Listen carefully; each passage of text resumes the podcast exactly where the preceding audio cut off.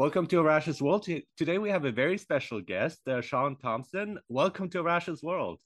Oh, Arash, it's great to be on. Great. Uh, and um, how are we doing today? Good. Everything's good. I'm uh, coming to you from Santa Barbara in California. Nice. As you can hear by my accent, I'm not a born American. Uh, I've lived in this area now for about 25 years. So Great. And so, one of the questions I like to ask uh, uh, all the uh, guests here is how would you describe yourself? And I'm very curious to see how you would briefly do that. how to describe myself? Well, firstly, I think one word that really describes me is stoked. And yes, it's okay. a term, but it also, I think, is descriptive of this internal fire that drives us forward. So I'm a very uh, driven person. I'm a very stoked person. Uh, and also, um, I think I'm a lifelong learner as well, so I'm very curious. That's wonderful, and as, I love to hear that as a, as an educator myself and a lifelong seeker and learner as well. I can definitely resonate with this. But uh, you are a world champion uh, surfer. You are also an author, and we're going to talk about your book, which sounds fascinating: "The Surfer and the Sage: A Guide to Survive and Ride Life's Waves." But you also have your business enterprise. And uh, if my information is correct, you are also an ex Calvin Klein model briefly. Ah, is that okay? where did you find that? That's just fascinating. So um, I don't know uh, where did you start. There's so much stuff here. so, so yeah, let's let's talk about your book. And, and again, at some point, if you like, we can get into the modeling bit. But um, yeah, the the surfer and the sage. So uh, looking at surfing in terms of philosophy of uh, of dealing with life, of dealing with the ups and downs, and often the downs there there are they are pretty terrible, and we've experienced it uh, whole scale here uh, in the world with the pandemic. And so, um, first, uh, what inspired you to to write this book? Well, surfing is very rich um, experientially, and also I think from a philosophical and cultural aspect. Um, it's a beautiful metaphor, and most of the people that use surfing metaphors um, know nothing about surfing at all. Mm-hmm. You know, you'll have these big keynote speakers, and you'll have these authors and philosophers, and they've never experienced surfing, yeah. so they come at it from a completely um, like a vicarious experience angle and from a very, um, I think, ill-informed angle. You know, perhaps you, also sorry, idealistic as well, because we have an image that does not necessarily go with the reality. Then we just have this notion, and I, again, I I don't know much about it, but I like the metaphor. yeah, and that's a great metaphor. You know, waves of change and mm-hmm. um, sea change, mm-hmm. and uh, the power of riptides, uh, the impact zone, you know, all these um, sort of different experiences um, that we as surfers experience on, on a daily basis that are wonderful metaphors for the turbulence, trouble um, that all of us have to deal with in life. So um, many years ago, well, not that long ago, in 2006, um, on the 24th of April, my wife and I lost our beautiful son, Luke. Yeah. Oh, son, sorry. Matthew. Matthew Very sorry to hear that. Our first son, yeah. So it was a, a terrible time for us. At that stage, uh, my wife and I had a company called Solitude. We were working in the apparel business. Um, and the company had just been sold. We'd sold, we'd sold, we'd sold the company to a publicly traded company, a very large, a multi-billion dollar company. Um, and uh, we were going to stay on for a few more years, you know, and and and um, that was sort of going to be our our path. And when we lost our son, everything changed, and mm-hmm. uh, a lot of people, you know, have to deal with grief and suffering, and that's one of the most terrible things that can happen to a parent is, is the loss of a child. So. Uh, we both fundamentally reevaluated our lives. I evaluated my life path. Um, I actually had a book at the printer at the time my first book called Surfer's Code 12 Simple Lessons for Riding Through Life. Mm-hmm. Uh, also, it was a book about spirituality and philosophy using uh, the, the, lessons that surfing had taught me um, about life. And I put the book on hold while I kind of decided what I was going to do and what the next step was. And then I realized I must bring the book out because the book was um, a way to memorialize and honor honor our beautiful son. He was 15 and a half. He died playing this terrible game that he'd heard about at school called the choking game. All the kids at his school wore school ties, they wore a uniform, and the game had been going around the school. And, and this terrible game does go around schools, unfortunately, and through emotional contagion, kids get involved with this. Um, and it can have fatal consequences. And unfortunately, you know, we lost our beautiful boy. So I just kind of reevaluated where I was going and what I was doing. And um, the book came out. And then I started speaking to people. People would invite me to speak at conferences, schools, universities, community groups, religious groups. Um, and I found that that speaking was really great in a number of ways. Firstly, by helping others and giving others a perspective, it really helped me. Um, and then I discovered that this method uh, that I spoke about in the book was incredibly transformational for other people. And it was a way for people to find uh, and define and refine their purpose. And I came to the conclusion that, that, that it's a really simple process. Uh, find your purpose, find your power, and find your path. Mm-hmm.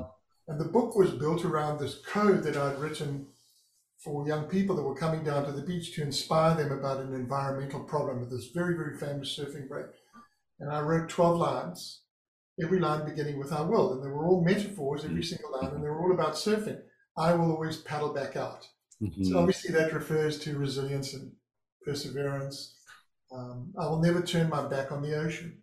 Okay. That can refer to obviously being aware of dangers in the world, but still not turning your back and not being a coward and not running away facing um, issues head on. And also it refers to that when you have this wonderful love and passion, um, to stick with it. Uh, and, and, I was really reminded of my father, who was one of South Africa's top swimmers and was going to the Olympics and was very badly attacked by a shark, nearly killed him. But he never lost this amazing love that he that he had for the um, for the beach. And then there was other lines. I will realize that all surfers are joined by one ocean. This notion mm-hmm. of engagement, empathy, connectivity. Um, and then when the book came out and I started traveling around um, and speaking at very large groups with very famous people like Malcolm Gladwell and Richard Branson, and mm-hmm. speaking at very famous companies like Google and Cisco and Gap and General Motors, and just big, big companies. Um, I came to the realization that with this little code that I was telling people about, there, there was great power in the simplicity and purity of this. And I was invited to speak at a little school in here in Santa Barbara. It was only 80 students. And I met the headmaster in, in while I was surfing um, in the water at the break that originally had the environmental problem where I created this little card uh, with the 12 lines on it that I gave to the kids to inspire them, to empower them to take action about this environmental problem. And ultimately, we solved the problem. But then we started printing more and more of these cards, and we put the cards in our pockets of our board shorts and clothing, and hundreds of thousands of these cards were getting distributed out into the into the universe, and then it led to my first book, Surfer's Code. So now the book has come out, and I'm talking at these events, and then I go and see this little school in Santa Barbara, and I say to the kids, there's only 80 kids, two little small, small, small uh, old farmhouses. I say, you know, Surfer's Code and the book, it's my code. I wrote it. I wrote it in about 15 or 20 minutes, 12 mm-hmm. lines. Mm-hmm. Every line begins with I will. It's about commitment, it's about focus, um, it's about purpose. I said, what about your code? What about all of you writing your code? 12 lines. Oh, very good question. Line beginning with I will. Yeah. I write it in 15 or 20 minutes and send it to me. It's 80 kids, 12 lines. That's nearly a thousand lines of code that they sent me.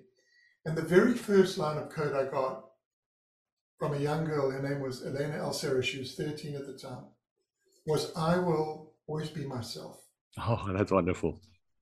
So it was amazing, especially in the context of what had happened to my son. And my son played this game because he heard about it at school, and we didn't know whether it was victimization, a peer pressure thing, bullying. We'll, we'll never know. But he found out about it from someone, and then he acted on it. Mm-hmm. He shouldn't have. He should have had this power to think twice, but um, he did it. And these words really spoke to me. So I got so stoked and so inspired by the words. And then the amazing words of the other kids. I will not do what others expect me to do. Mm-hmm. Uh, and then just other beautiful words. I will have faith. I'll pray. So I immediately phoned my co-author, Patrick Moser, who's a professor of French literature. And I said, hey, Patrick, we're going to write another book. And this book's going to be called The Code, The Power of I Will. And this book is going to be a framework for positive decision making to encourage kids to write the code and to focus on positive decision making. So um, the book came out and, and became popular, and then I incorporated this program into all my talks for schools, for universities, for the largest companies in the world. And everyone, I would do my presentation, everyone would write the code, 12 lines. Every line begins with I will. So I incorporated into my presentations. And then when COVID hit, I could no longer do my presentations. So I started doing my presentations virtually. Mm-hmm. So I would go out to thousands, tens of thousands of people, virtually some of the hottest companies in the world at that time, Gilead Sciences, who at the time had the only treatment for COVID in the entire world, on the, in, in the entire planet, there was one coming. So hmm. they were on the front pages of all the newspapers. So these companies would phone me when they were having issues with their teams, keeping their teams together. Mm. And they wanted to find unique ways of re engaging their teams with each other and with the fundamental purpose of the organization.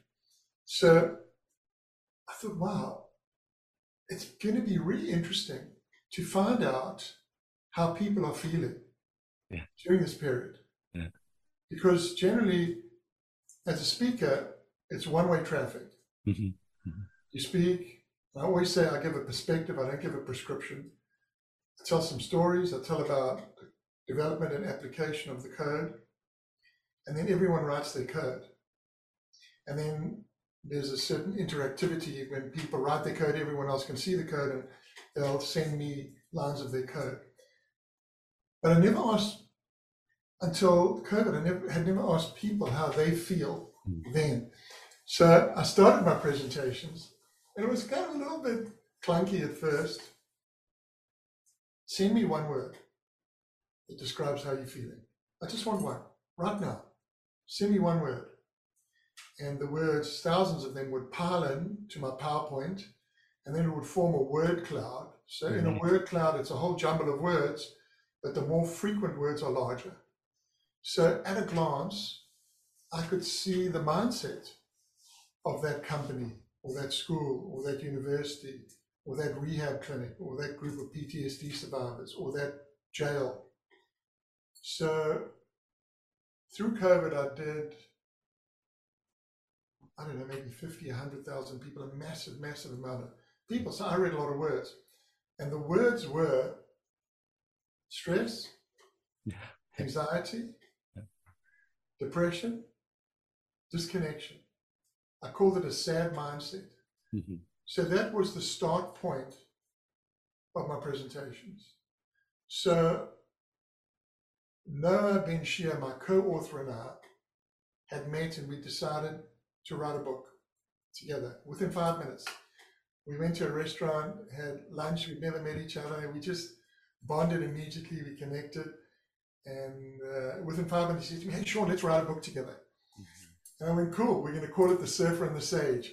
That's wonderful. You can see Noah benShea like is a superstar himself as, as yeah. a sage, and you're the surfer and combining your forces there. Oh, I just oh. love that. he's like a Pulitzer nominated uh, writer, poet, mm-hmm. uh, philosopher. So within five minutes, we had a title, and then he said, "Okay, a guide to survive and ride life's waves.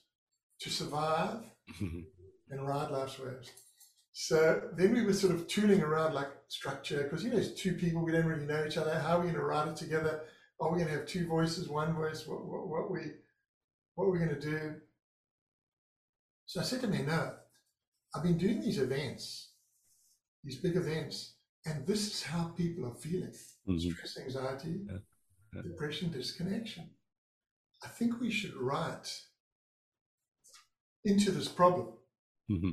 So, what we decided to do, we decided to confront this problem head on. Mm-hmm. So, every chapter of the book is about the duality of life. It's not about optimism, hope, mm-hmm. positivity. Yes, it is, mm-hmm. but it's also about the dark side.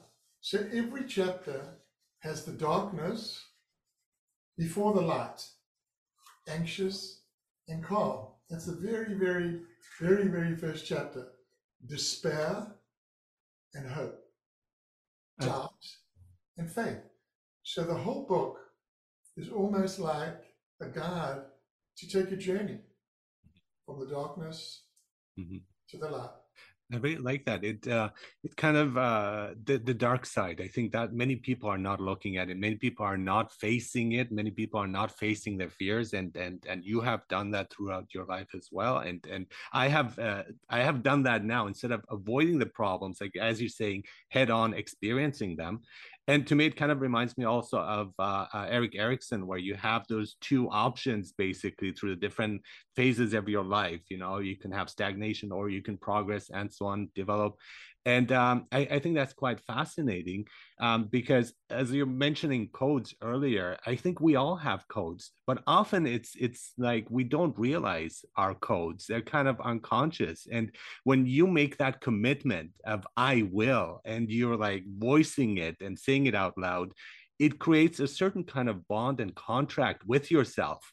And I think that's wonderful. And to also recognize though that's hugely important to recognize the, the darker aspects and say yes this is me as well. You know i'm not shunning it i'm not like a, a saint or a holy person but i can turn into the light i can step into the light uh, step by step. Again that's like doesn't happen overnight. So I, I really like this approach. I, I, I very much, uh, it's not just uh, because a lot of inspirational books are also like a positive thinking and you should think this and so on. It's like, uh, no, that's not helping because we have to address the the elephant in the room, the dark elephant that that yeah. we all carry around with us. But you know, you you are right. These are twelve promises that you make to yourself. Mm-hmm. It's a covenant. Yes. You write your code. It's like a covenant. And what happens is when you write the code publicly, mm-hmm. when you publish it publicly, yeah. it creates enormous accountability. Yeah. Pressure as well, but good kind of pressure. But good, because yeah. you, you have made this statement mm-hmm. I will be a better team player, or I will be a better father, mm-hmm. or I will forgive myself. I, I, did this one event at the Santa Barbara County Jail, they got about 900 prisoners up there. I did this one group called the 300 Club. They're all tough guys. They hmm. think they're like Spartans. And um, I had them all write their codes. And then one at, a, one at a time, they stood up and they read their codes to the entire audience, one at a time, everyone. Mm-hmm. It was very emotional experience, very accountability, and also deep interpersonal engagement. And the one inmate came to Alain, I'll forgive myself. Now, that in the context of that person's personal experience, he's obviously committed some sort of offense and he's now behind bars and he's having to reevaluate his life. But the first step, um, and it's like when you're grieving as well, you know, you've got to forgive mm-hmm. absolutely unconditionally. Mm-hmm. There's no blame. Um, and this guy said, I'll forgive myself. And he started crying and then what do you think all the other prisoners did? The other inmates? What do you think they did? The same. Yeah, they started crying yeah. and they all came around him and they hugged him yeah. and they supported him. Mm-hmm. So, this code process, I've got the super cool tech now. When everyone writes their code, everyone else can see what everyone else has written. You've got your code, you've got a picture there, and, and you can create your own code. So, in the context of that group, you have this deep interpersonal engagement. The code process is very, very vulnerable because you are writing who you are from the inside out. I mean, you are writing mm-hmm. Mm-hmm. from the. De- I mean, if you if you if you're writing honestly, you are writing your spirit down. You're writing your commitment. You're writing down who you are and who you will be. Mm-hmm. So it's a very profound little. Um, it's a little exercise. You know, psychologists, you know, they call they call what I do an intervention. Mm-hmm. A big university studied my method here, and the dean said to me, "Hey, Shaun, this is the most transformational intervention we have ever studied." It's a very, very famous mm. psychology university. So it sounds so simple and it sounds so juvenile, and it is simple and it is juvenile, and in that simplicity of structure and in that naivete, we can really formulate a new path forward and we can find our best selves, like the very yeah. best part of ourselves. When someone says, I will pray, or I will be the best father I can be, or I will be a lifelong learner, or I will lift up people when they are down, or I will mentor, or I will volunteer. It's just, it's just beautiful. And it's beautiful for me to just be there to light a spark. Mm-hmm. I don't show the way. Mm-hmm. I don't show which road to travel on. I don't offer a prescription. I just offer a perspective. Through my perspective, it's like a window outwards. People can look at their life perhaps differently through that perspective. And also, it's kind of like a mirror. They can look at themselves deeply, especially when they write their code. And then I offer the tool. So I offer just two things perspective and a and a tool. Um, and now I've got the system where people can write their codes, and I've just developed this new tech, which is super cool. Um, so I, I, launched my book on a very big show called the Today Show a few days ago. Oh, cool! Uh, the Today Show on NBC. Mm-hmm. So, so what what what we did for the show is we've created this method because I want every single person on this planet to write their code. Every single person on this planet, I think that the world, and shared with their tribe, I think the world will be a better place. Mm-hmm. And hopefully they can share it with other tribes too. So, for instance, you, Arash, if you go, okay, I'm going to set up a tribe. I'm going to set up the, how do you pronounce your last name? Fazene. Farzane, yeah. Farzane. Yeah. I'm going to set up Farnese. Anyone who's a Farzane can come in there, they can write the code. I'm setting up the tribe and I'm going to set up invites. And those people, if they want to set up their tribe, they can set up their tribe too. So we can have all these like amazing tribes with this positive experience. Yes, we're cognizant that there is darkness in the world, but we can create these tribes. And these tribes can be a bridge between the division that we have in humanity at the moment. In the United States, You've got the Republicans on one side of the valley, and you've got the Democrats on the other side of the valley. And in between, it's uncharted territory that people don't know how to cross. Yeah. And I think the code is a way yeah. to cross that chasm. Um, and the code for athletes, it's a way to cross the chasm between victory and defeat, yeah. which is a one millimeter chasm. But let me tell you, that is a massively wide one millimeter. So the code has got it's got so many different uses. I like to think it's like a uh, it's like a Swiss Army knife for mindset. Yeah, yeah, yeah. Totally. It's a Swiss Army knife to change a mindset. It's just you know you can do it so easy, so simply. It's free, uh-huh. and listen to this one, Arash. Yeah, it's open source code. Yes, yes, absolutely.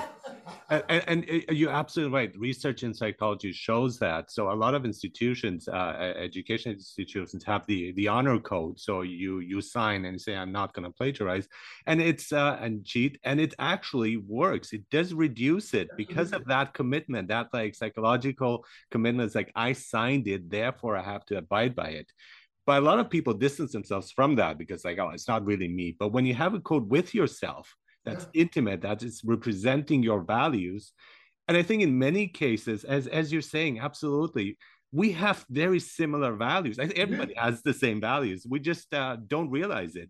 And Absolutely that's happening in terms of politics where they see each other as enemies. Absolutely. But I'm thinking you guys have so much in common if you really like dig deep and, and look at it. Yeah. You know, code is a list of values. That's what mm-hmm. it is, mm-hmm. essentially.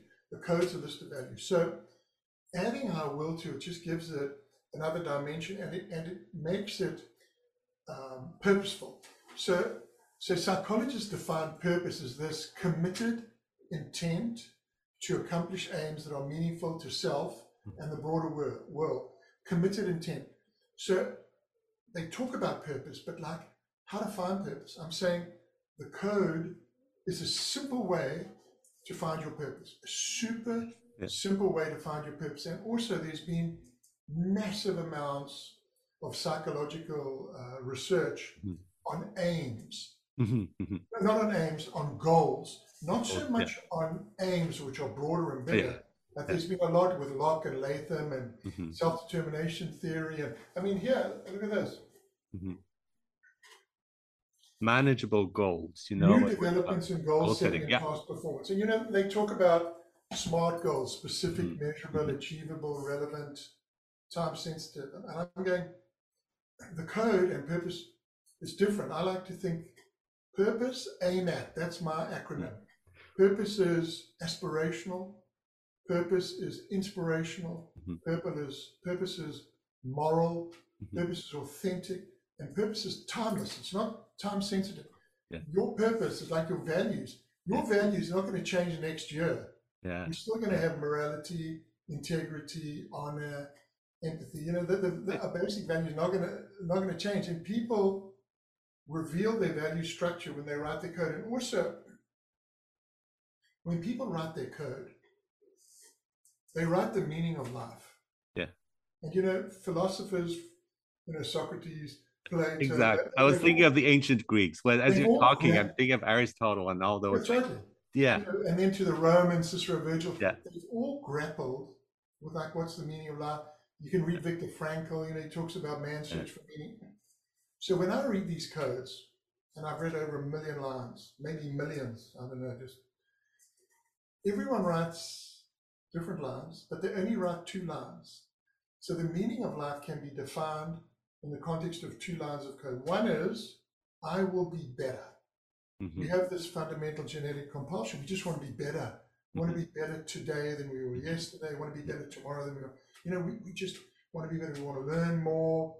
We want to be more successful. You know, we just, we're driven. Yeah. Humans are driven. And the other line is I will help others be better. Mm-hmm, mm-hmm.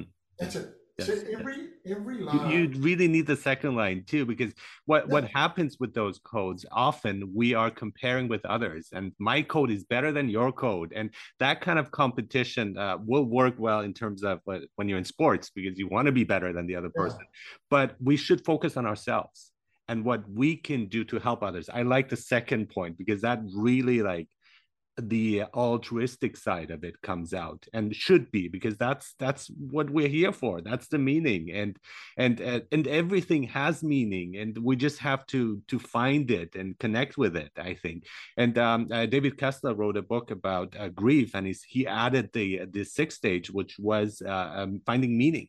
And uh and, and some things you know we we we have to search for it and the, the metaphor that I first read about surfing um, was a, a, meditation guru who was saying, like, you can't stop the waves, but you can learn how to surf. Yeah. And that has stuck with me ever since I read it, like in my undergrad years. And I'm thinking, that is so true. And when you think of meditation, it's like, okay, these thoughts will be coming, but I can learn how to manage it. And the stress will be coming, the anxiety will be coming, but I can deal with it. And suddenly you realize I'm mastering this like a pro. I mean, again, uh, figuratively speaking. And so I, I, find that quite fascinating. The other metaphor that I liked, and I talked to a few um, uh, mountaineers uh, on my program, is this quest for rising, going up to the top of the mountain again, that kind of. So if if we combine those two things, it's like you know it's it's perfect. That's the perfect code for us. The the the goal, or as you're saying here, that we have to set goals, but take it really step by step. to get there? Yeah, I think this this notion of um,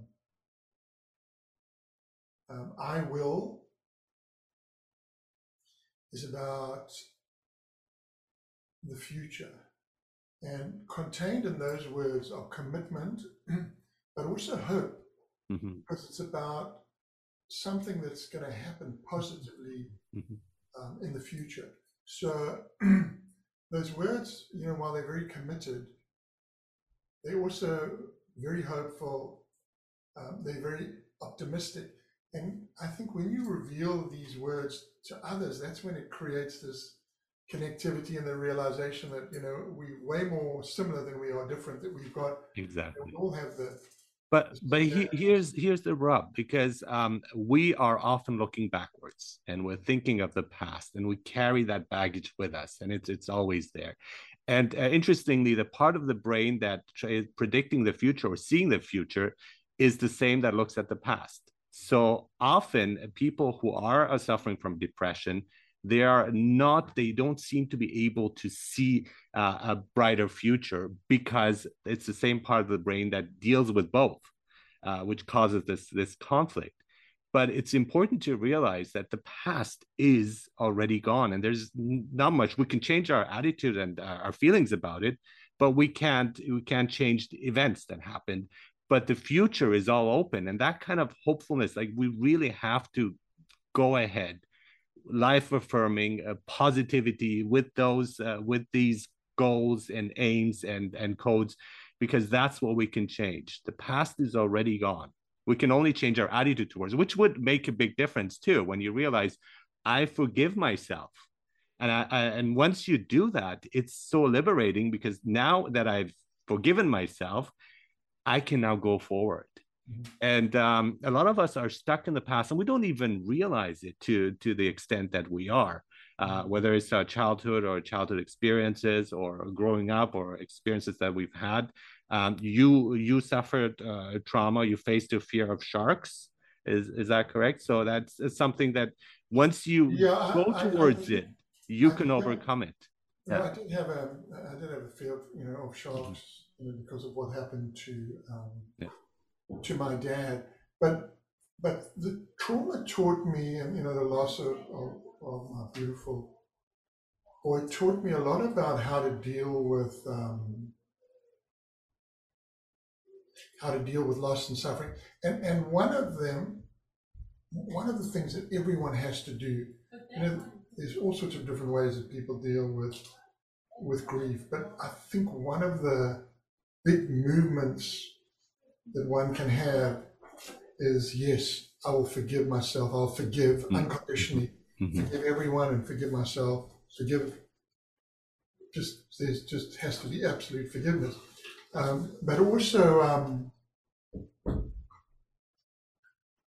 there has to be this acceptance of what is and not what if. Yeah. So you can't think about going back and changing what happened because you can't. Like no, you said, the past is fixed. So you have to just accept what is, um, not what if. It's like an athlete. You know, when an athlete will get into a competition, maybe he'll just miss out or just lose. Um, and then someone will dwell on that defeat for days and weeks and months, and eventually their whole career gets into this downward spiral. But you have to just stop and you have to accept, um, and then you have to you have to move forward. And you know, when I lost my boy, so you asked me right at the beginning of the show, like, you know, how can I describe myself? And I said one of the first words is stoked, mm-hmm. stoked, fire that burns mm-hmm. within me to go surfing and enthusiasm, excitement, exhilaration that it that it brings me.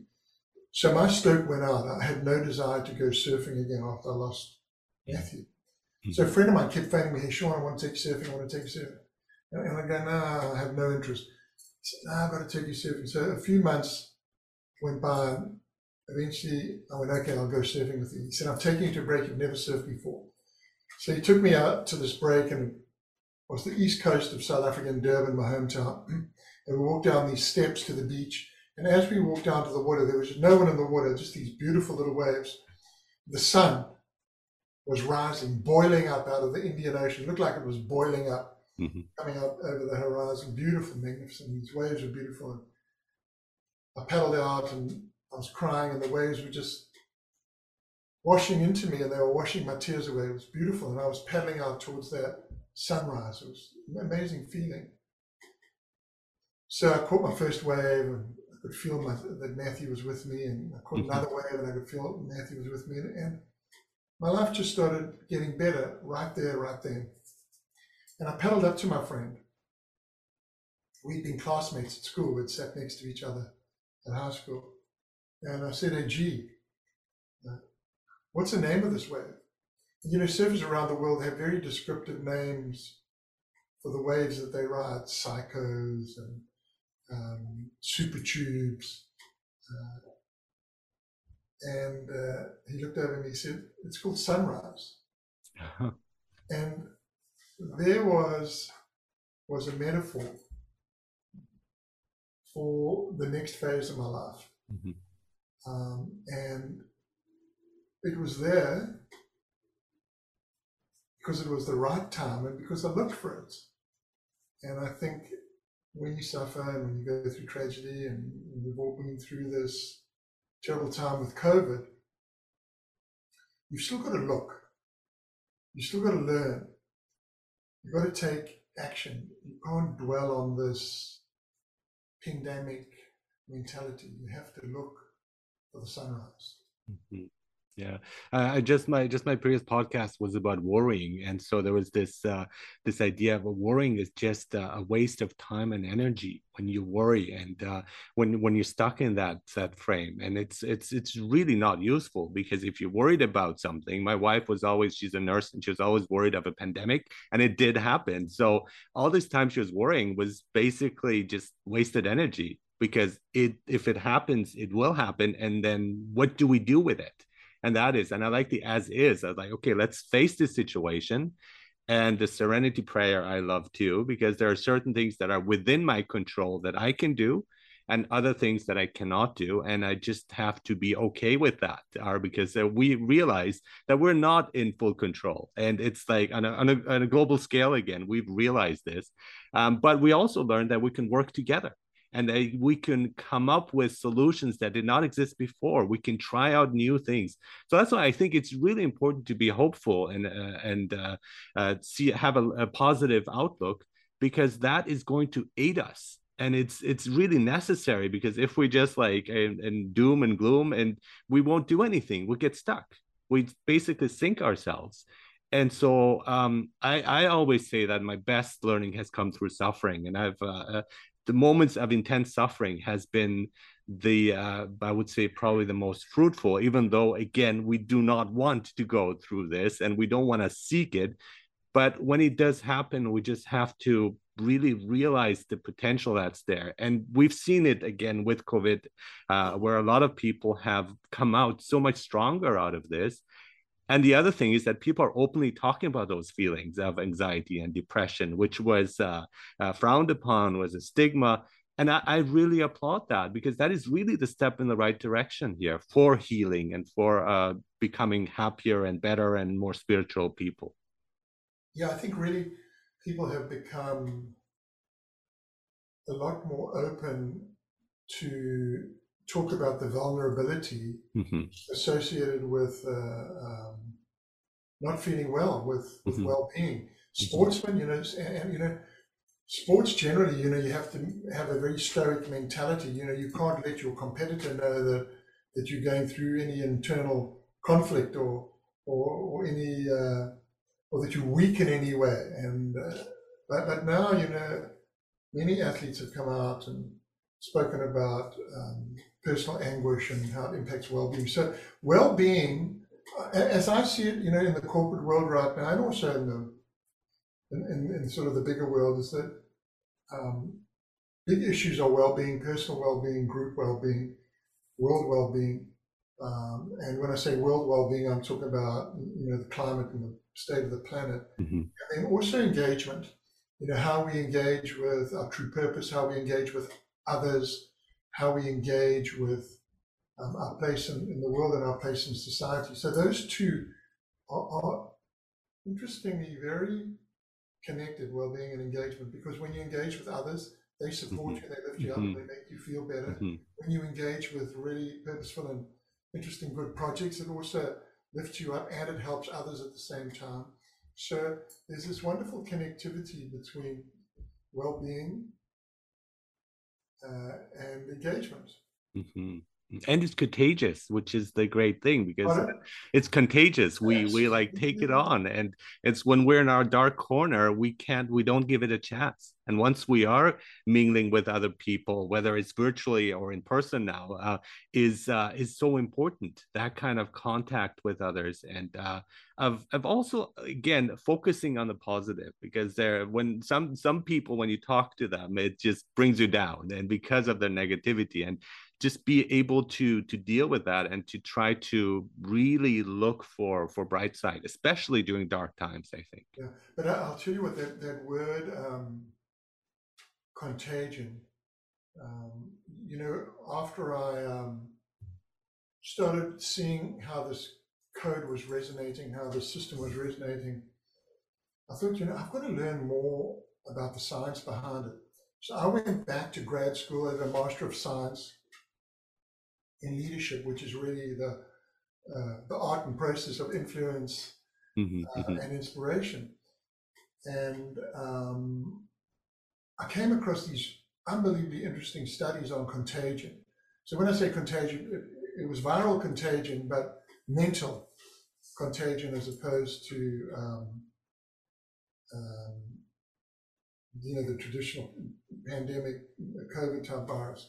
You mean ideas that would spread? so, so yeah. there was some really interesting articles. There was a, a, woman who unfortunately passed away a couple of years ago, Sigal Barsade from Yale, who came up with these interesting studies on emotional um, contagion.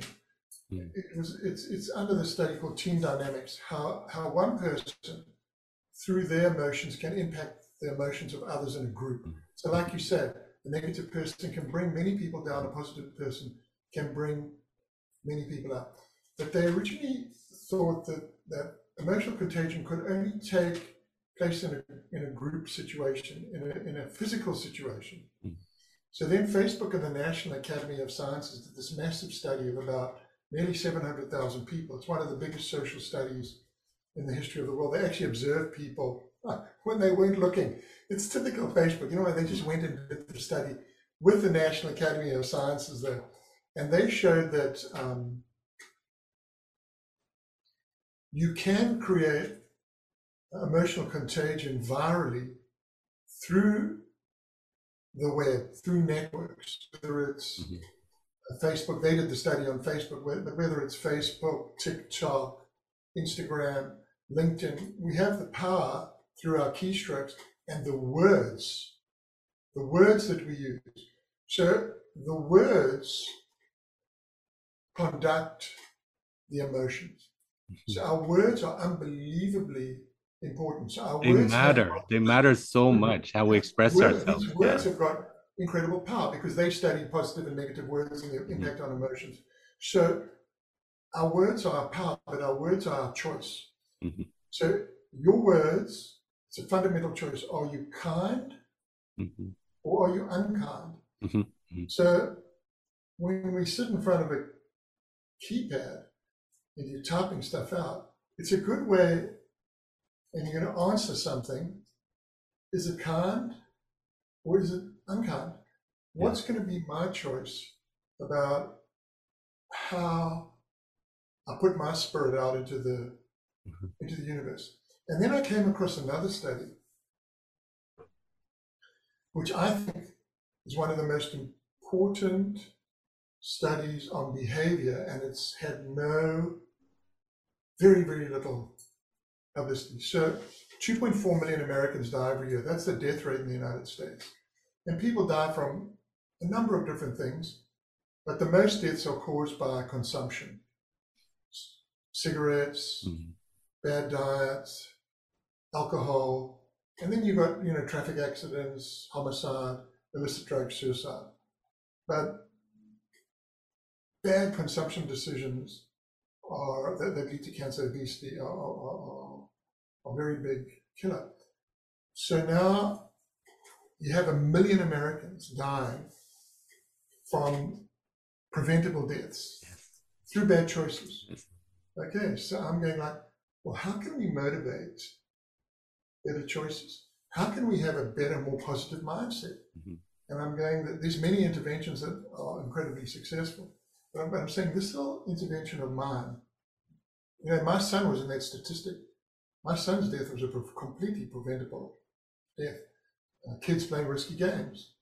So I'm going, well, imagine if you can find a little intervention that gives feeling of people, gives people a feeling of power and not powerlessness, not that they're being swept along by this giant riptide or by this giant wave, but they power. They've got power to make the decisions. They've got power to redefine their lives. They've got power to take a positive path. So this is why I'm on this mission that I am, because I feel that yes, there's many amazing interventions around the world that have been scientifically proven, but I'm saying, okay, my intervention, it's simple. It's open source code mm-hmm. and it creates support within the context of that tribe. Use it, try it. It'll take you 15 to 20 minutes. You can set up your tribe, do it. It's free. Mm-hmm. It's mm-hmm. open source code, 12 lines. Every line begins with I will.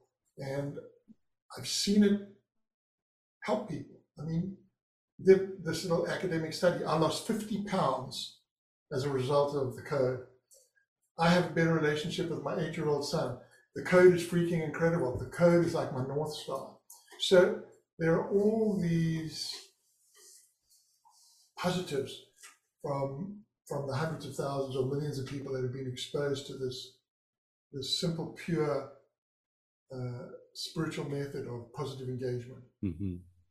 I think yeah, prevention is really important, but intervention really works as well. And I can talk about my my personal experience now. It wasn't the code. I, I, had my own codes perhaps there, but I made a decision. It's like I don't want to continue with this because I was obese at the time. I was suffering from sleep apnea and uh, high blood pressure, and I decided no. I, and based again for on my son's birthday, I made a decision about five years ago. It's like I'm gonna do something. I'm not gonna continue this path. And what what happened is now my my blood pressure is under control. I do not need a mask to sleep at night. I will have blood tests soon so we can find out if my diabetes is under control, but I'm pretty sure it is. And I've lost 50 pounds. So wow. it's it's it's that kind of like yes it's it's it's a will I, I, will do this and it's the will both senses the future as well as the will the intention but really meaning it because I find a lot of people say, "Yeah, I will quit smoking," and they don't because uh, deep down they don't want to. They don't want to quit it, right? But it's like that kind of uh, commitment with oneself. Like I am going to do this, and that, for me, that was the breaking point. It's like if I continue with this, it will be horrible, and it will be death pretty much, uh, various uh, complications and so on. But no, I'm going to take a different path. And uh, I surprised my uh, my physician too. She was like, "How did you do this?" Because she was giving me these drugs, which I, I said, "No, that's not that's not dealing with the problem. That's deeper." That's just dealing with the symptoms, and I, that's I'm not interested in that. I want to get to the root of the problem, and so I want to give everyone hope that intervention is quite possible, but it does take effort. It is hard work. It's not just yeah. taking a pill and it's going to be done. It's going to be painful. It's going to be very painful at times, but it's so worth it. Yeah, I mean, I agree with you. You know, a lot of the scientists write about willpower as a form of self-regulation. Mm-hmm. And yes, it is, but they don't write about hope. They yeah. don't write, write about how powerful it is to have this sense of hope. And you know, when you read Viktor Frankl and you read Man's Search for Meaning, the yeah. difference between life and death in Auschwitz yeah. was hope. The people that had hope climbed into their bed, they had a cigarette, and they just gave up and, and mm-hmm. died. Mm-hmm. And, and the people with hope, the people with purpose, um, are the people that survive and, and are the people that have the power to make a fundamental mm. life-changing decision, mm. you know, like like to give up smoking, um, and um, like to give up drugs or alcohol or, or, or, whatever that is. Yes, you can. You've got to have the group around you. You've got to have that support and that engagement to help you know reinforce this decision. But ultimately, it's a personal decision, and I know that my intervention can give just give you that little extra bit of power. Yes, there's mm-hmm. many, many, many interventions out there. But I always say to people, just try it, man. Try it. Let you go. 12 lines. Every line begin with, oh, well, I've carried mine around my wallet with me for 20 years since I wrote it. And, uh-huh. it, it gives me, you know, it gives me a lot of. Nice. Very good. A lot of uh, comfort to know that if things go sideways, I pull my, and I read my own words. They're not Nelson Mandela mm-hmm. words, or they're not Bill Clinton's words, or they're not uh, Obama's words, or uh-huh. yeah, or they, they're not uh, uh, Swami's words. They're my words. I'll never yeah. turn my back on ocean. I will always paddle back out. exactly it's it's not an agenda or it's not like you know religion tell me to do it i mean we can identify with those of course but it's really your own code and i, I really like that personal personalized code that uh, you would resonate with and it's like i'm gonna stick with this and this is my path yeah Mm-hmm. Yeah, yeah. So, um, yeah, um, it's it's quite amazing because too, with like my idea of of surfers uh, is quite different, and you, you are embodying here both the athlete as well as a very intelligent person, and we don't usually, and that's again probably my failing, assume that athletes would be also very intelligent. You have a degree in, in leadership as well, and uh, just everything you're saying is is is so profound so I, I i i am really amazed by that and it's it's not the impression we would have you know generally and i, I am I, i'm wrong probably about this. What do you think? Yeah and I, I think there, there, there has sort of been a bit of an unfair stereotype uh-huh, around yeah. a lot of athletes but you know i have i have a lot of uh, friends athletes in different sports and they are so some of them are so spiritually connected because to become the best in any form of, athletics, you have to have that sort of elevated level of spiritual consciousness. I think. Mm-hmm, mm-hmm. Um, you know, when I when I would my specialty in surfing was riding inside the tube, which is that spinning tunnel of water. It's like riding inside a watery cyclone. Uh, it's the most exciting, exhilarating aspect of surfing, and the most artful. And I developed a whole new technique of actually riding inside the tube. Whereas before, people were, it was like you shoot an arrow and you shoot an arrow through the tube and people would just go fast and straight. And I developed this maneuvering system to, to just change the direction, change speed. Uh, so it was just a way to sort of, in, in some ways, prolong the experience. But when I was inside the tube, and it's incredibly intense in there and it's dark and sometimes the pressure builds up and then it shoots you out like you've been shot out of a cannon. This mm-hmm. water pressure builds up and, and for that brief moment you're flying above the surface of the water. It's an incredible sensation. But there's no sensation of sound because you're in this absolute uh, place of stillness and concentration even though you're you're going along at, at maximum speed and you're in the maximum danger zone because if you wipe out, this wave will smash you over into the sharp, shallow coral. And, and when I was in that moment, you know, psychologists, I know I've met the guy who developed the theory, Mihaly Csikszentmihalyi, the theory of yeah, flow. Flow, yeah. You know, when you're inside that tube, I, I used to say, man, time is expanded inside the tube. Mm-hmm, mm-hmm. And there were moments when I felt that I could curve that wall to my will. Yeah. You, you probably do actually. You yeah, probably do. Sort of I believe that.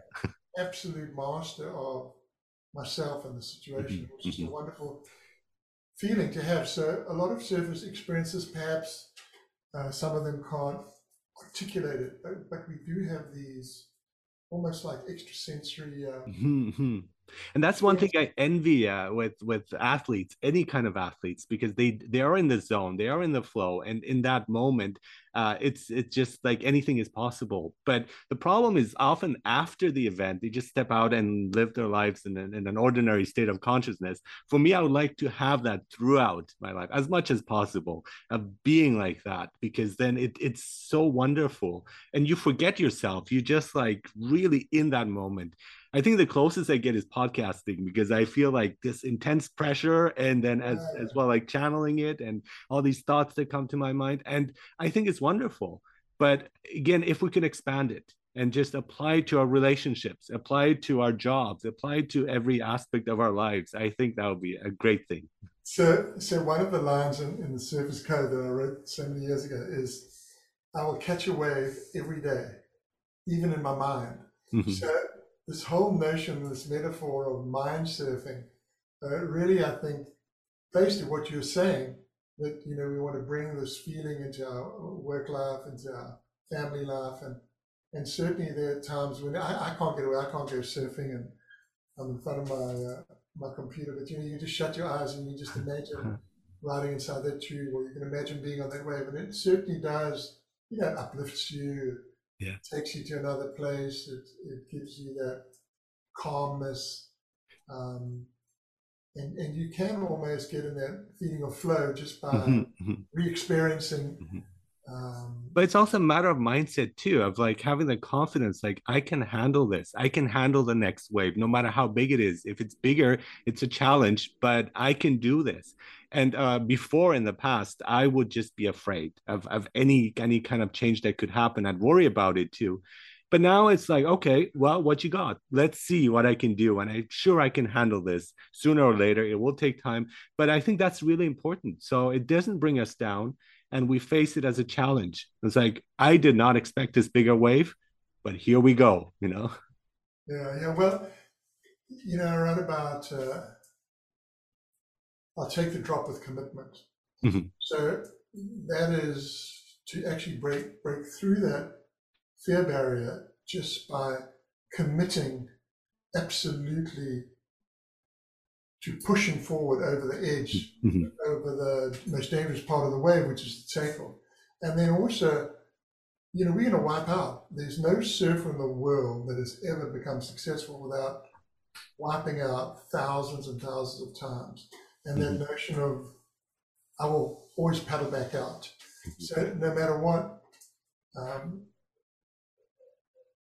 you know, I'm conditioned that no matter what, I'll always paddle back out. So I'll always paddle back out is about perseverance and resilience, but mm-hmm. it's also about hope because only mm-hmm. by paddling back out can you catch your next wave. So, so like I say, that you know, surfing is a wonderful metaphor, and I'm just so lucky that you know I've had these incredible surfing experiences that I've been able to translate um, through metaphor mm-hmm. and, and through my perspective you know, show people a window and show people a mirror on on on what I've done and what I'm doing. Yeah. Yeah, that's wonderful. Thank you so much for such an awesome discussion. I'm gonna the the book again is The Surfer and the Sage. You are both. I can tell. The Surfer and the Sage, a guide to survive and ride life's waves. I love your idea of the code. I, I wholeheartedly, uh, um, um, people should follow that because I think it will uh, bring out the, their authentic self. They can connect more with it and it becomes more explicit. So I, I, I highly applaud that. Thank you so much for everything you're doing. And it's just been wonderful to have you on my show. Arash, thanks for the interest. Thanks for the interesting and penetrating questions. Oh, thank you. And thanks for your uh, soulful spiritual way. And I can see you, you, you want to make a difference. You want to you know, get good perspectives and good messages out into the community. So I really appreciate what you're doing. And thanks for having me on. And uh-huh. next time we're going to have Noah benShea on. I'm sure you and him would. Uh, I would love, I would love to talk to him. Yes. Thanks so much. Take care.